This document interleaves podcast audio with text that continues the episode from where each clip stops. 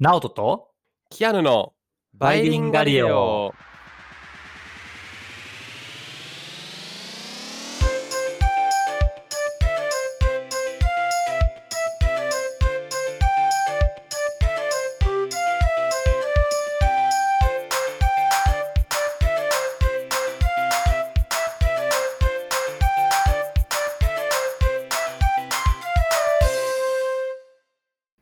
はい、バイリンガリオです。よろしくお願いします。Hello, everyone. えっと、今日はですね、えー、りょうさん、バイリンガリオ、えー、にかいめかなのコラボ会で、えー、ゲストをお呼びしております。はい、宇宙話のりょうさんです。よろしくお願いします。お願いします。お願いします。えっと、じゃあ、まあ、えー、実はこれ、あの前編がすでに放送、りょうさんのチャンネルで放送されていて、その後編になるので、えー、よろしければまず、えー、宇宙話の前編の方を聞いていただいて、その後また戻ってきていただけたら、えーと、より面白くなるのかなと思います。まずじゃあ、りょうさんの自己紹介ちょっとお願いしていいですかね。はい、わかりました。佐々木りょうの宇宙話ということで、毎日宇宙の最新ニュースをお届けするポッドキャストを運営しております。りょうです。よろしくお願いします。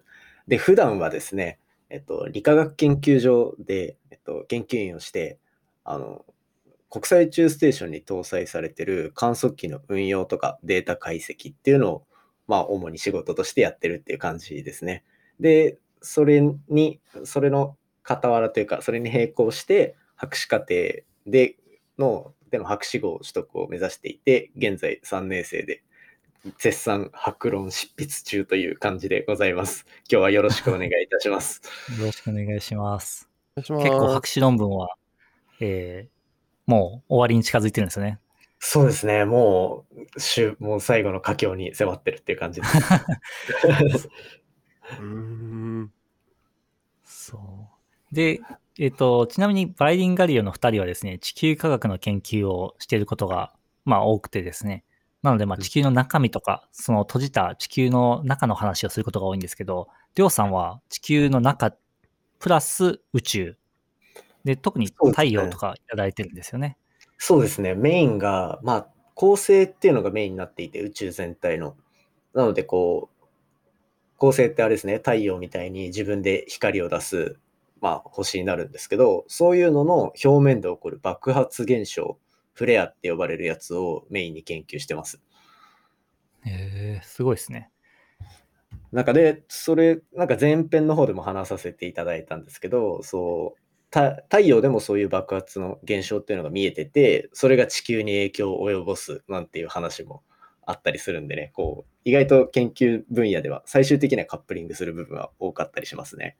そうなんですよね。私たち実はそういう人たちのことをアッパーって呼んでまして、上のことをやる人たちみたいなそうそうそう、アッパーの人たちと、まあ、だから私たちローワーになるんですかね。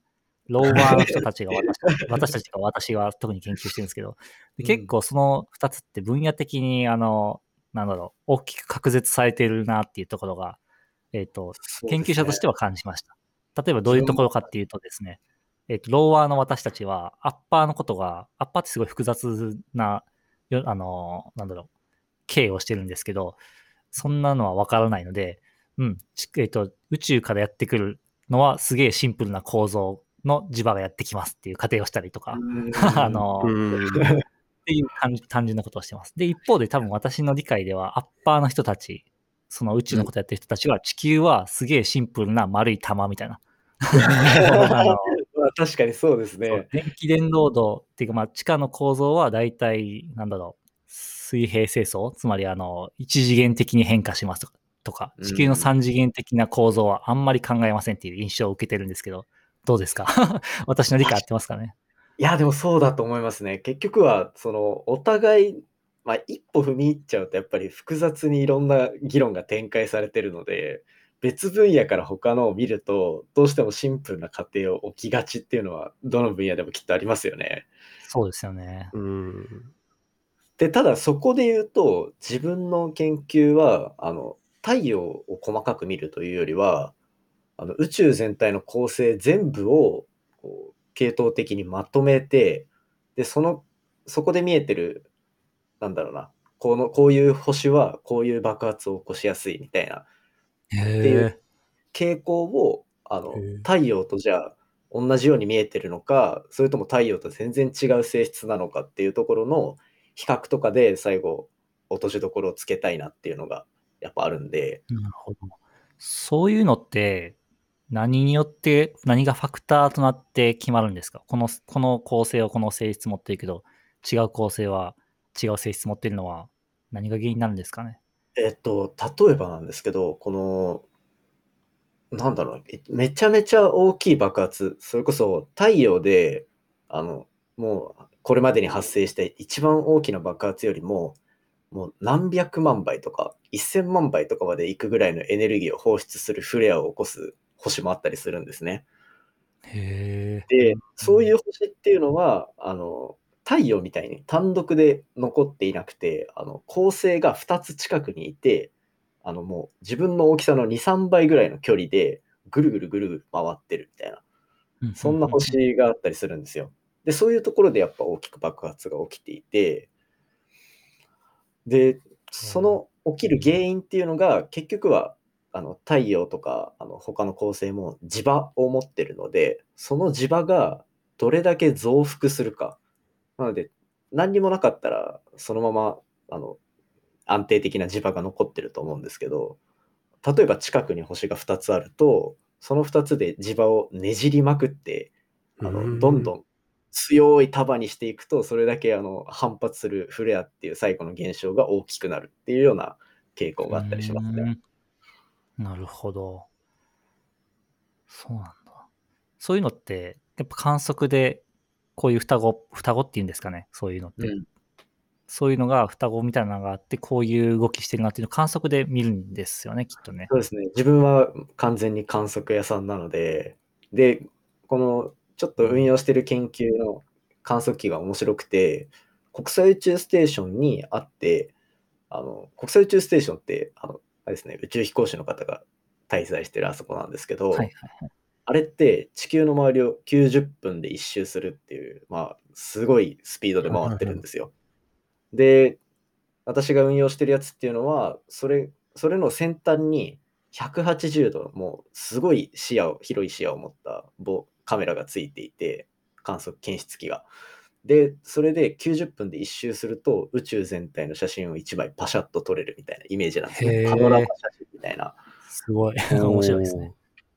で、そうするとそういう宇宙前のきゅうじゅっぷんの時はこの星暗かったのに、次のきゅうじゅっぷん戻ってきたらめちゃめちゃ明るくなってるじゃんっていうような、そんな差分を取って巨大な爆発っていうのを見つけると。うーん。えー、なんか北極星とかって、あ、すみません、あのなんか見てるとなんだろう、こうきらめいてるというか明るさがこうチカチカしてる印象なんですけど、それがもうすでになんだろう爆発状態を見てるってことなんですか？えー、っと多分チカチカして見えるのは、地上からチカチカして見えるのは基本大気の影響だと思うんですよね。あ、そうなんですね。で、そうです。で、正直そういう遠くの星とかでもう正直何十光年とかあの数百光年とか離れてる星なので、はい、あの爆発でその明るさの変化が目で見えるっていうのは実はあまりなくて、あとまあ人間の目で見える光の種類だとそこまで明るさが変わらないっていうのも、まあちょっと科学的な目っていうとあるんですよね。うん。えー、あじゃあそのパノラマでしかわからないんですね、普段のこうパノラマでしかわからないの、うん、とあと X 線、はい、あそうですか、ごめんなさいあの使ってるのが X 線っていうまた特殊な帯域でして、あの皆さんが見えてるのは単純なあの虹みたいなあの可視光って呼ばれるところのさらにレントゲンで使うようなエネルギーの高い光を見てるんですよ。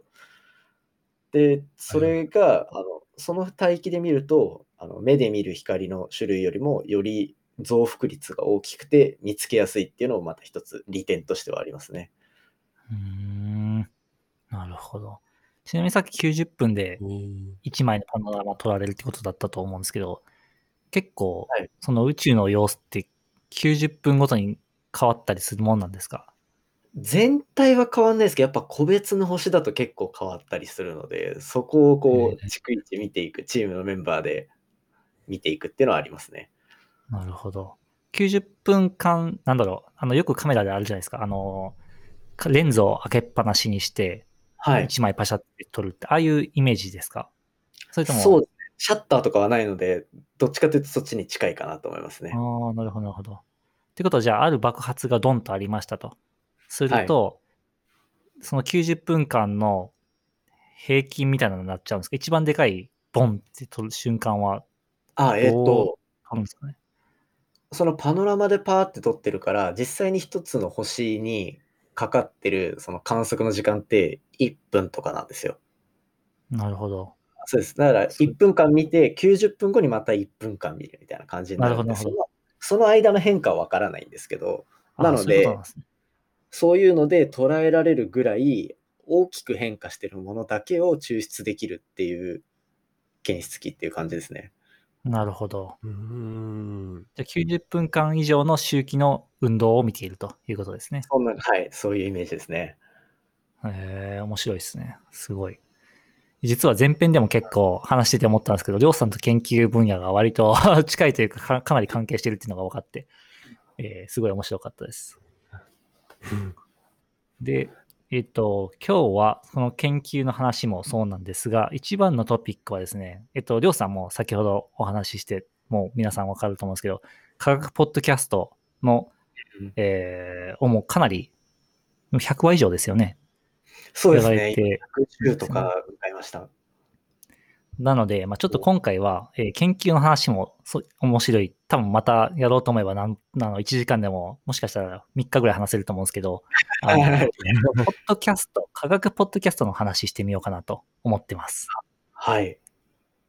で、えっと、今ちなみに日本で科学ポッドキャストってさっきカウントしてたんですけど、まあじゅう、はい、多分有名どころで言うとじゅう、ないかなぐらいかなと思っててですね。うんうん、で、まあ、なので、ちょっともっと盛り上がるといいなっていうのが個人的には。いや、本当にそう思います。そうなんですよね。で、なので今日はちょっとその話してみたいなと思ってます。まずじゃあちょっと簡単にポッドキャストの説明、もう聞いてる皆さんはもう分かってると思うんですけど、実はもしかしたら YouTube で、私たちのチャンネル YouTube でも公開してるので、YouTube で聞いてますっていう方もいるかもしれないんで、ちょっとじゃあキアヌに簡単にポッドキャストの説明をしてもらいましょうか。はい。これ僕、お母さんもなんか、ポッドキャストで何って言われて、ちょっと説明難しくて、え、あんたラジオ流れてんのみたいなこと言われたんですけど、はい。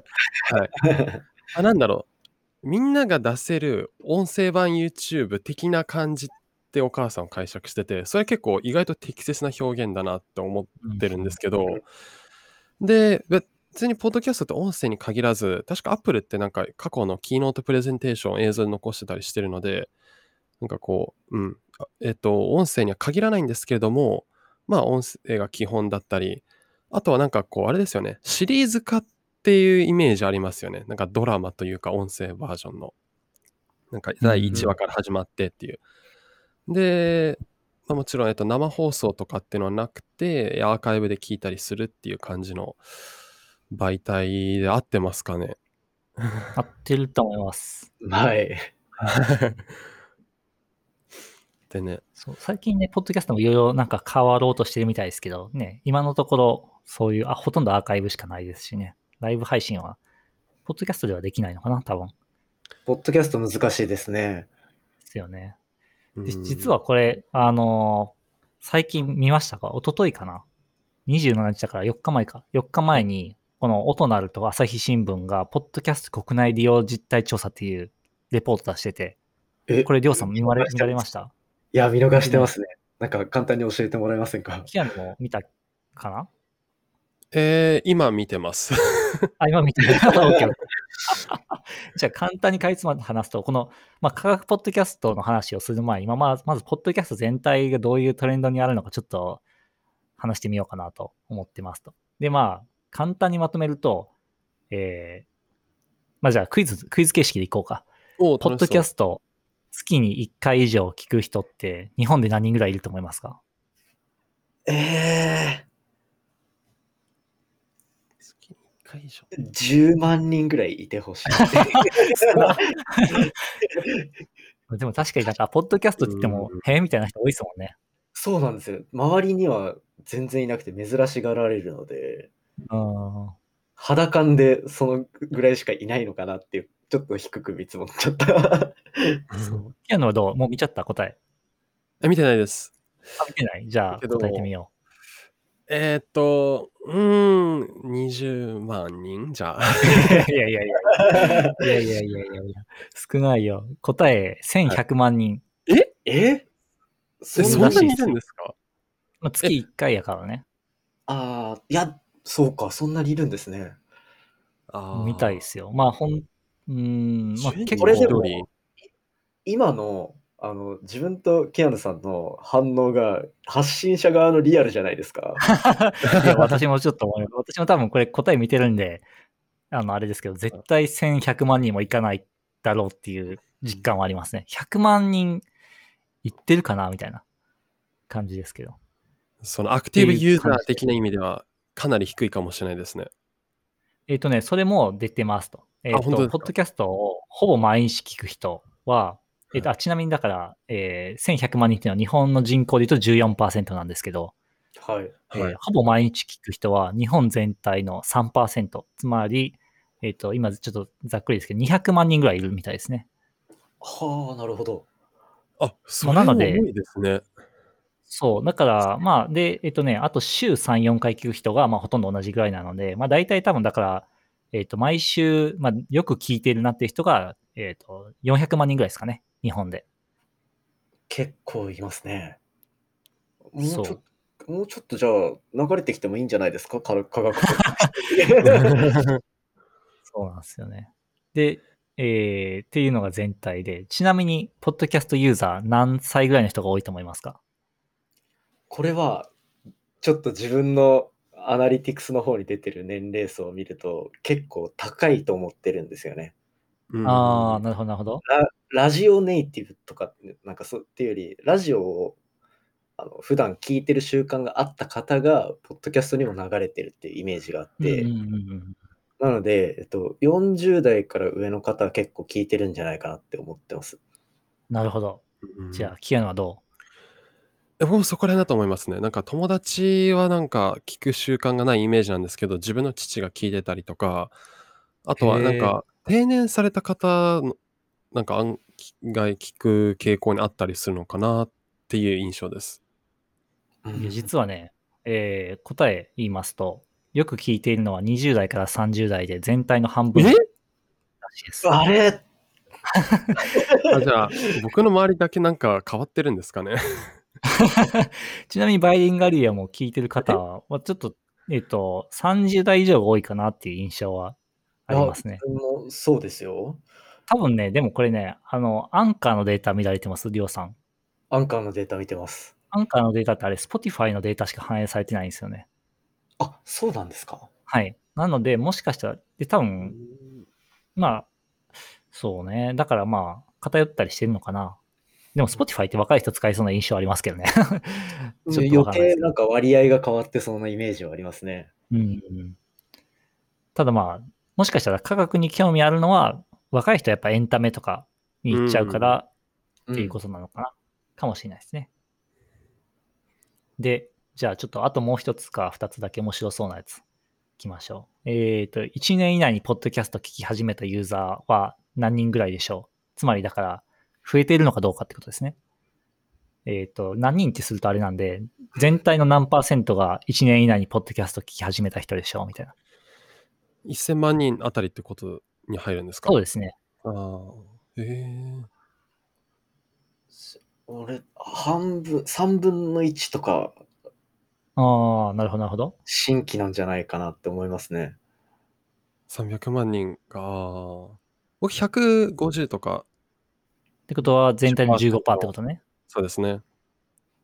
ああ、割と、りょうさんが近いかな。最初なんか半分って言いそうになったんですけど、ほぼ半分の人が新しくポッドキャストを聞き始めてる方らしいです。ええ、え、めちゃくちなゃので、盛り上がってるんじゃないですか、今。盛り上そがういうこそう。とですよね。こっれてはマいジうです感か？じで、傾向最ですよ近、ね。はい、聞かれてる方が多いみたいです。で、なので、えー、面白いコンテンツを若い人に届けるには、ポッドキャストはいいと思いますね。で、じゃあ、ちなみに、えっと、最後、これで、ジャンル別の話しましょうか。はい。ジャンル別で、普段聞かれてるジャンルっていうのが、まあ、ジャンル別に分かれてるってデータとしてあるんですね。で、今後聞きたいジャンルっていうのもジャンル別に分かれてるんですけど、はい。えっと、ジャンルとして、まあ、科学っていうのはなくて、教育っていうジャンルに多分科学分野は含まれると思うんですけど、はい、教育っていうのは、えー、全体のうち、うん、何位でしょう、聞かれてる率と、えー、ふたつですね。全体で教育が聞かれてるランキングは何位でしょうっていうのと、今後聞きたいランキングで何位でしょうっていう。あー。希望は今後増えててほしいんですけど、ただでもさっきのあの自分とかのその肌感で思ったよりいるなってことは科学に回ってきてないので鋭い鋭い鋭い。なのでやっぱじゅうい前後が現状ですかね。で今後のは希望も込めてごいぐらいでいきましょう。なるほど。ああ、いや、えー、大体僕もそこら辺だと思いますけどね。なんか YouTube も結構、なんか教育系に傾、なんだろう、傾きつつあるみたいなのどっかで聞いたんですよ。チャンネルを選ぶ際に。だから、クイズノックとか、あの、なんかそういう、なんかためになる系を、なんか皆さん見てるっていう傾向にあるらしくて。なるほど。ポッドキャストも同じようにあれば、うん、ランキングは少なくとも上がってるんじゃないかと思います。あ、これはね、ふたりとも大正解ですね。教育は、えー、今聞かれてるジャンルではきゅういです。おお、りょうさんすごい。で、今後聞きたいジャンルではよんいですね。おお。そう、なので、あの、これからみんなちょっと興味がありますみたいな状況みたいです。え、ちなみにいち、に、さんあたりどこ占めてるんですか？いちはニュース、に音楽、さんコメディ。うん。あ、じゃあ、これからあれですかね、サイエンスコメディみたいな感じでなんかニュートンが滑ったあるエピソード紹介しますとかとかそこで話したらいいんですか？そうね、結構頻度が配信頻度が落ちるかもしれないけどっていう感じで、結構ね、なんかテーマ、なんだろう、ポッドキャスト全体で見ると、あ、なんか割と期待持てるなというか、でやる側としてもなんかモチベーションはこれからも上がっていきそうな感じの結果が得られてるなと思います。で、えっと、次にちょっと私たちの、自分たちのチャンネル分析してみようかなと思ってて、あの、はい、自分たちこういうチャンネル、こういう戦略でこういうチャンネルやってるんですよね、みたいな。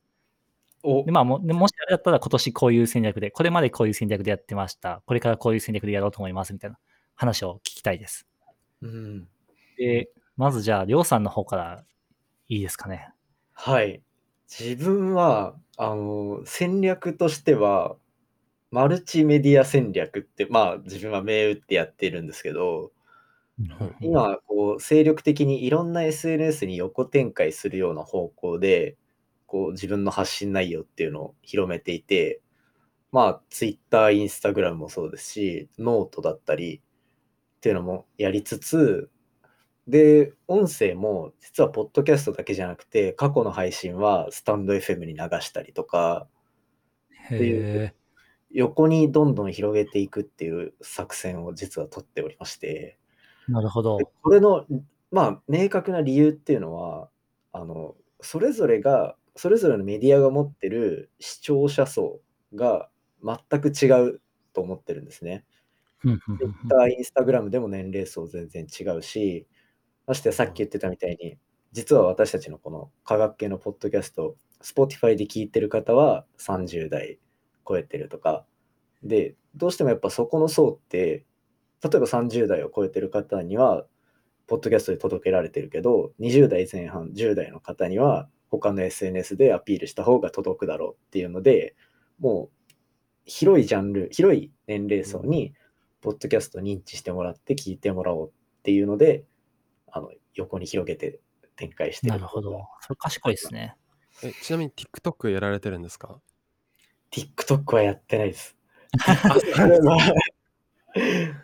そこはやってないんですよね。僕アカウント作っただけでやってないんですけど、うん、なんか TikTok 界隈からポッドキャストに流れてくれるんだったら考えますけどね。すごいね。YouTube と TikTok すごいって言いますもんね。へえ。ああ、そっか、YouTube。でも TikTok 面白いんじゃない？なんかさ、にじゅうびょうの科学実験とかさ。うん。なんか結構、なんかちょっとね、うん、豆知識系で、なんか実は何々だったみたいな感じのを、はい。ああ、面白そう。小出ししたらにじゅうびょうでまとまるんじゃないですか。確かに。ただその、見てくれるかなみたいな。テンションがだいぶ違うっていうのはありませんか？確かに。TikTok ってなんかすごいハイテンションでにじゅうびょうダーっていうイメージあるんですけど、ポッドキャストってあの割と落ち着いて喋って届けてるような感覚があって、うん、そこがどうなんだろうなってちょっと。でもキアヌできそうな気がするね、TikTok やったら。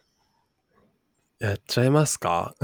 いや、僕は多分ね、僕多分あの、あの、なんか、あんまりなんか、そういうのやるとちょっと、変に見えるかもしれないから、やめた方がいいかもしれない。僕はね。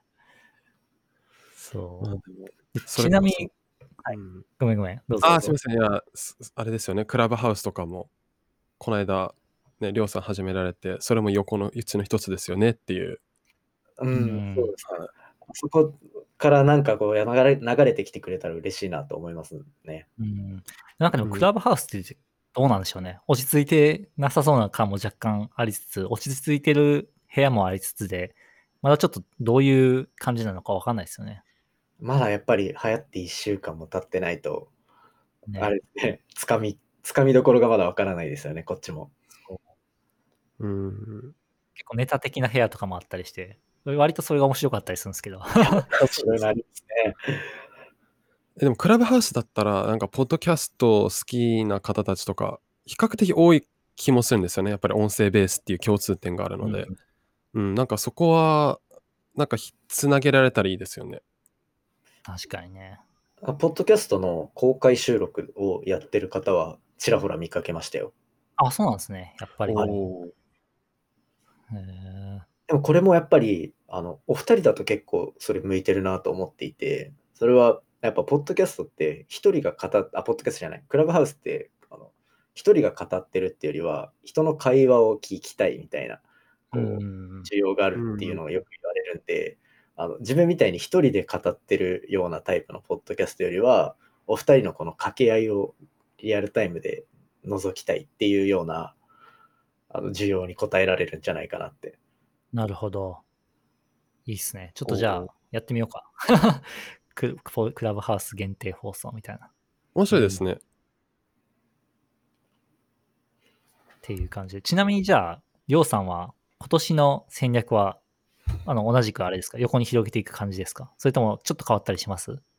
いや、しばらくは横に広げていく方向でいこうかなと思ってますね。で、その気合を入れるという意味で、あの、ポッドキャスト録音用の綺麗なマイクも購入しまして、音が取れる。はい。っていうのも、ずっとひゃくわまでは、あの、内蔵の、パソコンの内蔵のマイクでやっていたので、ここから、クオリティをどんどん上げていくっていうところを、うん、あの重点を置いてやっていけたらなと思ってます。だいぶ変わりましたか？いいですね。うんとそうですね、毎、毎回聞いてくださってこうツイッターでコメントくださる方からも聞きやすくなったって言ってもらってるんで、まあいい方向に効果は出てるなとは思ってます。うん、なるほど。ちなみにじゃあちょっと話次進んでバイディンガリエのチャンネル戦略、自分めちゃめちゃ考えてみましたそれ。えっとまずあの結構ね戦略とか考えるの好きで、キアヌともずっとこの、まあ、二人で話してるんですけど、あの、戦略用の、ディスコードでやってるんですけどね、戦略立てる部屋チャンネルとかあって、今ちょっとそれ見ながら話しようかなと思ってるんですけど、はい。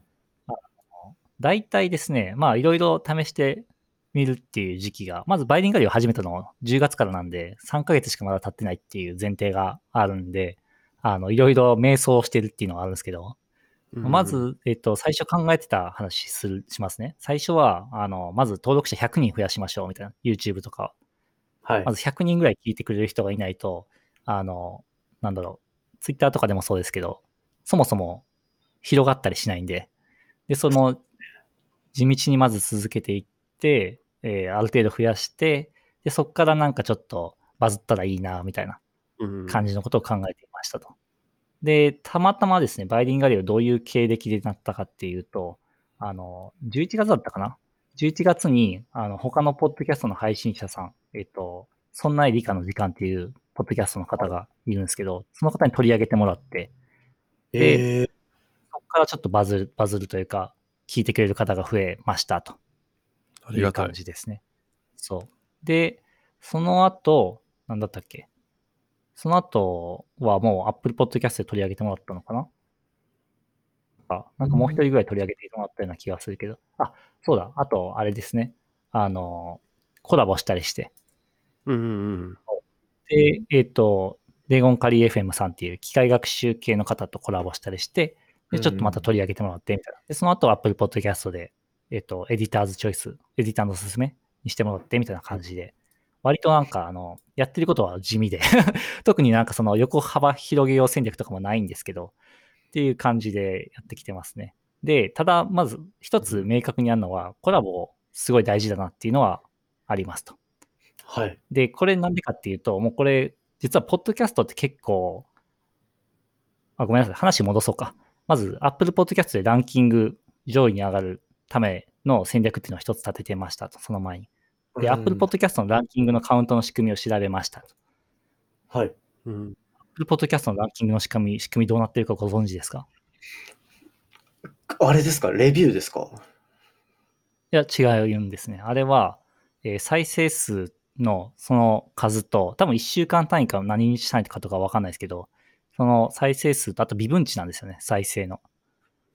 はあ、なるほど。だから再生が前の時と比べてどれだけ伸びたかで結構ランキングに反映してるんで、なのであの徐々に徐々に増えるよりは、なんか一気に取り上げられましたの方がランキングは上がりやすいようになってるみたいです。ああ、そうなると、すみません、あの自分は毎日配信っていう形でやってるんですけど、そこってあの微分が結構取りづらいというか、あのあんまり一個一個の話の間に差分が出てきづらいようなイメージがあるんですけど、うーん、ちょっと間が空いた方があのそこは難しいですね。確かにそこはちょっと難しいですが、なんだろう、うーん、それ例えばコラボしたりとか紹介してもらったりすると、その普段の増え方よりも大きくさらに増えると思うんですね。うん、はい、そうですね。なので、そういうところで微分取っていくのがいいんじゃないですかね。なるほど。勉強になりました。毎日配信をしてるっていうのがまず一つです。で、えっ、ー、と、そう。で、それから次にコラボをしてましたと。で、コラボしてたのも理由が、明確な理由がありますと。実はこれ、ポッドキャストって一個、あの、バグというか問題点があって、YouTube と一番違う問題点があって、えっと、何かっていうと、ポッドキャスト、YouTube って例えばある動画見ますと、そうすると次の動画っていうので紹介されるじゃないですか。はい。ポッドキャストってそれがないんですよね。なので、えっと、他のチャンネルを試す機会がないっていう。ああ、うん、確かに。自分の中のコンテンツでループし続けてしまうっていう感じですよね。そうなんですよね。で、閉じちゃってるんで、他に試す機会がないと。なので、うん、じゃあコラボして他の人に、自分たちのチャンネルを試してもらうっていう機会を積極的に作った方がいいかなっていう、そういう理由でコラボしてました。って感じですかね。あ、いい作戦ですね、それは。自分もその最初おっしゃってたひゃくにんこう集めるっていうところで言うと、やっぱ中で巡ってくれるコンテンツ量を増やさなきゃと思って、まずはひゃっかいまで毎日放送ガーってやってみようっていうような方針だったので、やっぱ最初のひゃくにんの壁大きくないですか？めっちゃ大きいですよね。バイリンガリを多分ひゃく超えたのも、ね、じゅういちがつ、初めていっかげつどころじゃない、多分にかげつぐらい経ってからじゃないかな。自分もそれぐらいですね。なんならもうちょっとかかってますね。うん。って感じで、ね、最初のひゃくにんは辛いですけど、まあ今もあんまりなんか楽だなとは思ってないですけど、なかなか難しいなと思ってます。うん、でもあのって感じでゲーム実況をしてる、はい、あ、すみません、なんかそのチャンネル登録者数でゲーム実況で今、確かもうごまん人とかろくまんにん単位のあの登録者数がいる、あの、ゲーム実況者の友達がいるんですけど、最初はやっぱり、なんかほんとに緩やかな、こう、上り坂で、こう、ほんとに指数関数的に上がるって言ってました。だから最初のいちねんはい。と直近のいちねんかんではもう全然あの増える量が違うのでま、そうですね。だから今例えば数十人とか数百人単位でも、ま、地道にやっていけば、すなんかいちにちあたりのね、増加量は全然変わってくるよっていうのは聞きました。なるほどね。まさにそのさっきの話だね。だから指数関数で増えていくからログで見ないといけないね、多分。そうですね。うん。なんか、ってあれで感すかじね。で、現状はそんな感じだね。なんか例えるとラーメン屋ですかね。誰もいないラーメン屋には並びづらいけど、いっかい並び出すとめちゃくちゃ並ぶみたいな。ぎょな行るほ列ど。が行列を作るってやつですよね。そうですよあね。あ。そうかも。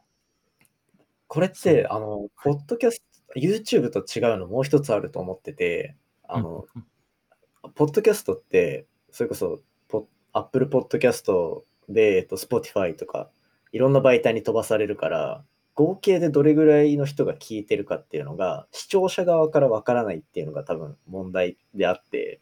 うん、確かに。で、うーん。今のその人気が人気を呼ぶってことになると、どっかでその数字が見えるところを作っといてあげるのが個人的にはいいのかなって思ってるんですよ。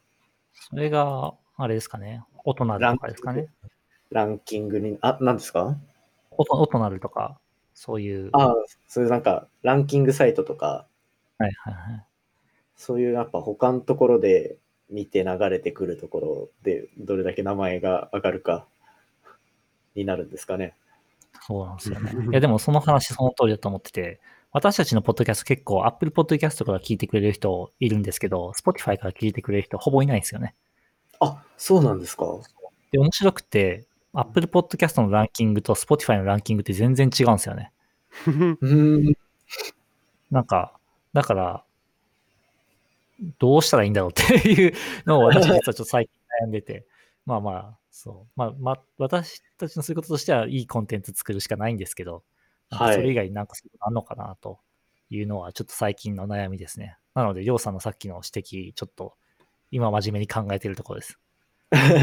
ひろ横に広げていく。